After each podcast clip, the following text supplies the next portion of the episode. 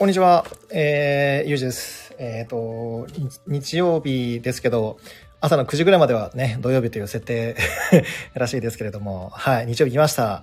ですね、15時からするつもりがちょっと10分少々遅れてしまったんですけれども、日曜日となりました。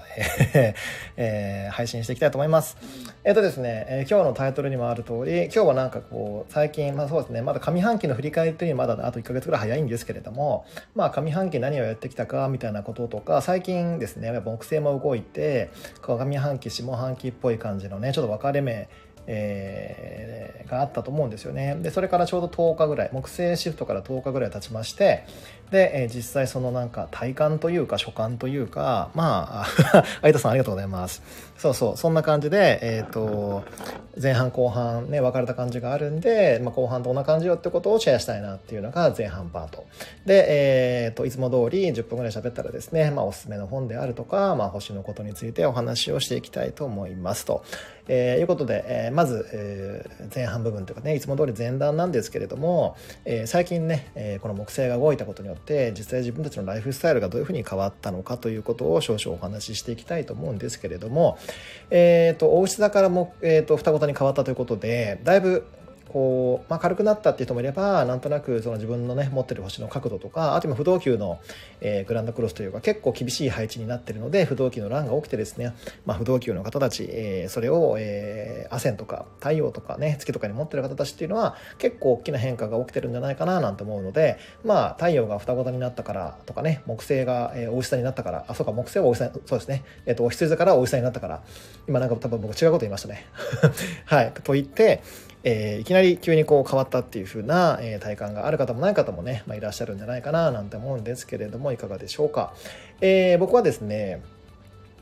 私個人のことについて言うと、月が牡牛座で不動級、まさに不動級のね真っ只中なんですけれども、月っていうのはね、まあ、プライベートな領域を指すなんて言われている通り、まさにですね、私の人生にもう十何年ぶり、もっとかな、基本的に僕小さい頃って結構ゲーマーだったんですけど、久しぶりに、20年ぶり、いやもっとかな、いやもっとは嘘か、20何年ぶりにもうゲームを買ってしまったんですよ。いや、しまったって言ったら言い方失礼ですね。はい。なので、いやなんかあまりにも最近のゲームの進化っぷりにちょっと驚いているというか、あれこれどうやって使うのみたいなことが結構ありまして、仕事も結構あるんですけれども、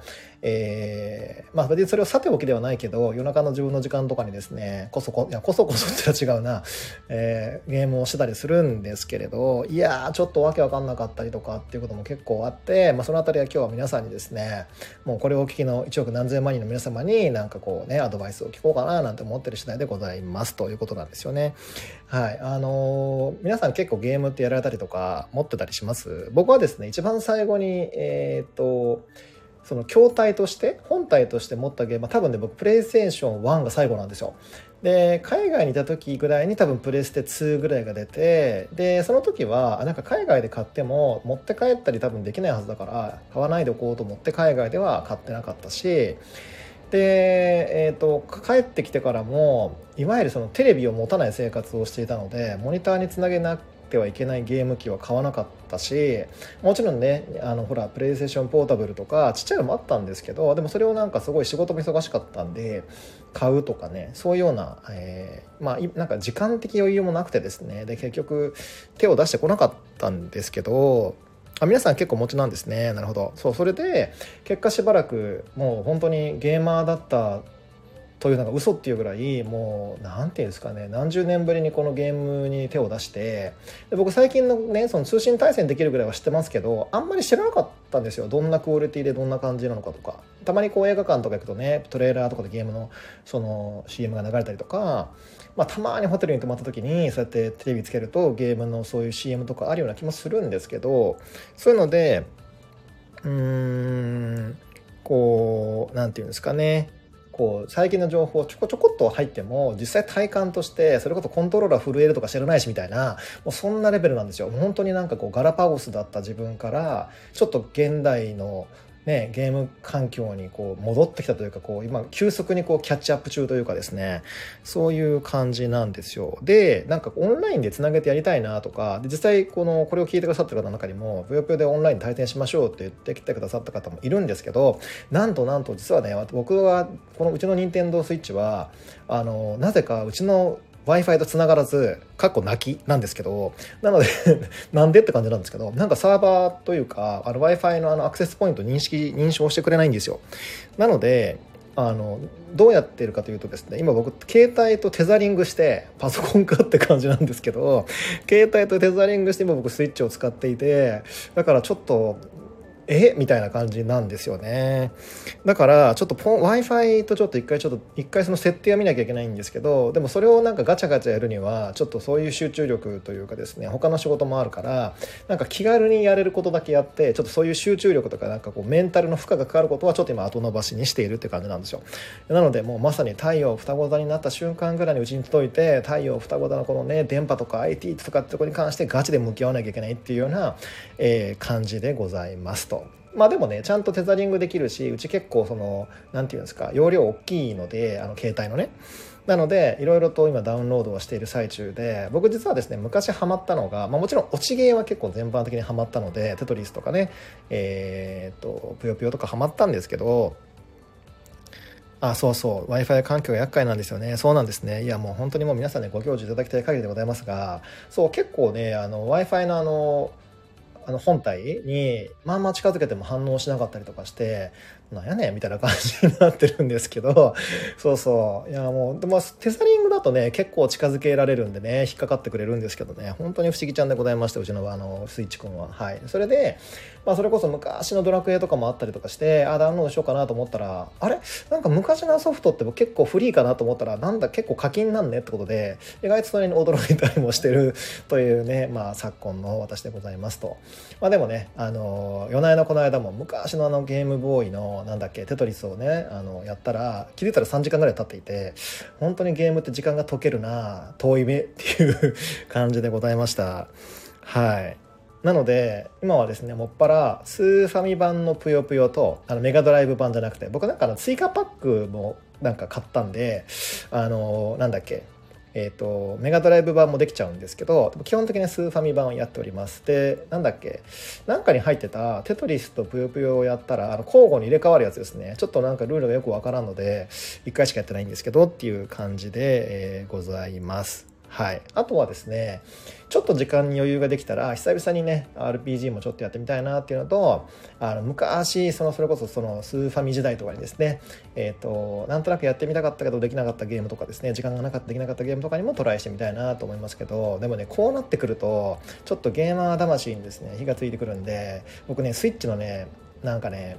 良くないところってわけじゃないんですけど、うっと思うところをねいくつか発見しました一応本体以外のジョイパッドみたいなやつ、コントローラーも買ったんですよ。ちょっと大きめのやつっていうかでね、なんかあともう一個ぐらい誰かとオンラインじゃなくてリアルで対戦するんだったらもう一個ぐらい必要かなと思って、もう一個コントローラー買おうかなと思ってるんですけれども、なんとダウンロードできるものの中に僕ね、格闘ゲームを見つけちゃったんですよ。それこそほらね、昔アーケードで流行ってたようなやつで、その格ゲーの用のやばいジョイスティックとかも売ってるやんとか思っちゃって、いやだってジョイスティックないと格闘ゲームって6つぐらいボタンがいるから、このスイッチの4つボタンじゃなんかうまくできないんですよ。で、細かいコマンドとかも入れようとすると、なんかちょっとゲーマーみたいな話になってますけど、なんかそういうコンテンツはこのチャンネルなかったはずなのになって感じですけども、ちょっとそれちょっとご勘弁いただいて、ちょっとお話し続けますけれども、そうなんですよ。ジョイスティックがですね、やっぱりコマンドを正確に入力するのが必要で、いやちょっとね、前だったら連発できてたちょっと超必殺技的なやつがね出せなくなってたんです。スイッチのコントローラーだと、この十字キーのせいだこの十字キーのせいだと、ちょっとハッシュタグ案件ばりに盛り上がりまして、ちょっとねジョイスティックも買おうかなとかあとはなんだっけ、ほら最近ちょっと僕ね肉体改造をしてることもあって、なんならほらダイエット的な運動ができるプログラムっていうかアプリじゃなくてなんだっけ、ソフトもあるじゃないですか、北斗の拳的な。そうそう、あれもなんならもう買っちゃおうかなとか思っていて、でもそれを買うならなんかジョイコンにつけるなんかほらメリケンサックみたいなやつも多分ちょっとあった方がいいから、あれまで買おうかなみたいな。やばいな、このままいったら1年後の木星大石崎感が終わった時はなんかもうゲーム豪邸みたいになりそうでちょっと怖いんですけど、どないしようかなっていうふうにちょっと今思っていて、でそれでね、これなんでこれちょっと今日配信遅れちゃったかというと、実は通販っていうか Amazon でなんだっけ、頼んでおいたなんだっけな HDMI のモニターのねスプリッターが届いたんですよ。でそのスプリッターとデッキ、 Nintendo Switch のデッキをつけて、普通のパソコンとも僕今普段接続して使ってる、パソコンのモニターとして使ってるので、そのスプリッターをつけて、よしこれでケーブルの抜き差ししなくてもスイッチとパソコンね PC が両方ともモニターで表示できると思いきや、なんか全然作動してくれなくて悪戦苦闘して15分遅れちゃったってことなんですけどつまりだから僕の人生今結構ゲームに伸縮されつつあるってことなんですけども、はい、なのでね、なんならモニターもうちょっと大きいのも買っちゃおうかなと最近思ったりしている次第でございますと。でこうやってゲームについて喋ったらもう10分ぐらい解けてしまってるんですけどはい、皆さんはね、まあ、どんな感じでお過ごしでしょうかっていう感じで、結構僕の中で今ねパラレルワールドというか、ちょっと今までとは違う世界線に、まあ完璧にそっちに染まることはまずないんですけど、僕もまあ一応分別から大人の過去つもりなんでそういうことはないと思いますけど、ちょっと空いた時間の使い方が変わってきそうだなっていうことと、あとはですね、さっきもお伝えしてちょっと肉体改造をしてて、なんか夜な夜なちょっと運動とかもしてるんで、なんかそれも含めてね、1年後どうなってるかが楽しみかなっていう感じが、しますということで、そうですね、まあ次回とかにね、星の動きに関してはまた次回とかに結構大きな動きもありそうなので、その辺この前半部分を使ってお話をしたいと思いますけども、今日はちょっとゲームトークでしたという感じですね。で、ライフチェンジブックのコーナーなんですけども、今回ご紹介するのはですね、吉本ばななさんの本です。新刊になるのかな、多分出たてだと思うんですよ。でもそうでも、あ、いやそうかな、2023年5月24日に初版発行となっているので、本当に出来たてほやほやかと思いますけれども、小説家としての生き方百科条という本です。これ、ね、ノースビレッジさん、あ違う、サンクチャリ出版から出てますね。はい、で本当にその百科条が淡々となんかこう書かれてるんですけど、まあでも結構バナナさん節がこう光っておりまして、逃げ足を早く切りよくみたいなのとかですね、あとは、まあ、結構僕はバナナさんの本の中ではその違うことをしないこと的なやつがすごい好きなんですけど、やっぱりこの本の中にもいくつかその違うことについて書かれておりまして、うん、で結構そのなんていうんですかね、小説家としての生き方っていうようなタイトルでもあるんですけど、バナナさん自身がね生きてきた中で多分得られた、まあこうなんていうんですか、知見というかポリシーというかモットー的なものがバーッとこう百科条にわたってね、100にわたってこう散りばめて書かれているので、小説家じゃない方ももちろんね、いわゆるその社会的にお仕事をされていない方であったとしても、すごくしみるというか響く、言葉がバーッと、連なっているので、文章量としてはすごく短いので、本当に1時間ぐらいはパパッと読めちゃうと思います。でも1時間で読めるけど、まあ、その密度たるやという感じなので、かなり、響く本なんじゃないかなと思います。で多分前段かどっかに書いてあったんですけど、なんかこう言葉という情報、ものが伝える情報で、この表層的なところに届けるんじゃなくて、深層心理だったかな、無意識的なところに届ける言葉を書いているっていうふうに多分彼女も書かれているので、本当にね奥底に響いてくる、その通り、響いてくる感じかなと読んでいて思いました。はい、人の言葉で書かない、自分の体から出た言葉だけを書くっていうのが001の、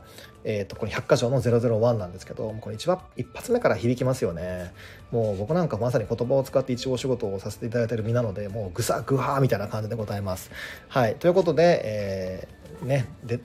きたてほやほや、出版されたほやほやの本ですけども、表紙も黒ので、書店でもよく目立つと思います。よろしかったら、この1週間ね、どっかのタイミングでパラミないしね、買っていただいてどうでしょうか。回し物、いつも通り回し物トークですけども、はい、なかなか僕も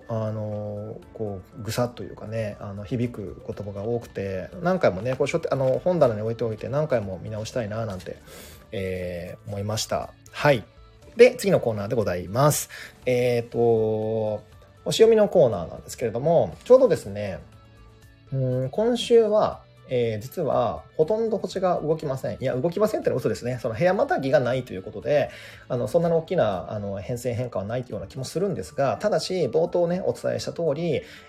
グランドクロス的な動きは変わらず強く感じられるような配置なのかなと思いますので、不動級のファンじゃないですね、不動級の方っていうのは引き続き何らかんだかをじわじわ来るものをねこう後ろに感じながら過ごされるんじゃないかななんて思いますし、もちろん不動級以外の方たちもちょうどやっぱりそういう意味では星の動き、今ちょうど木星が動いてまたすぐなので、大きなねその今なんていうんですかね、地盤が A から B にスライドしてすぐのタイミングなので、何らかの変化っていうか、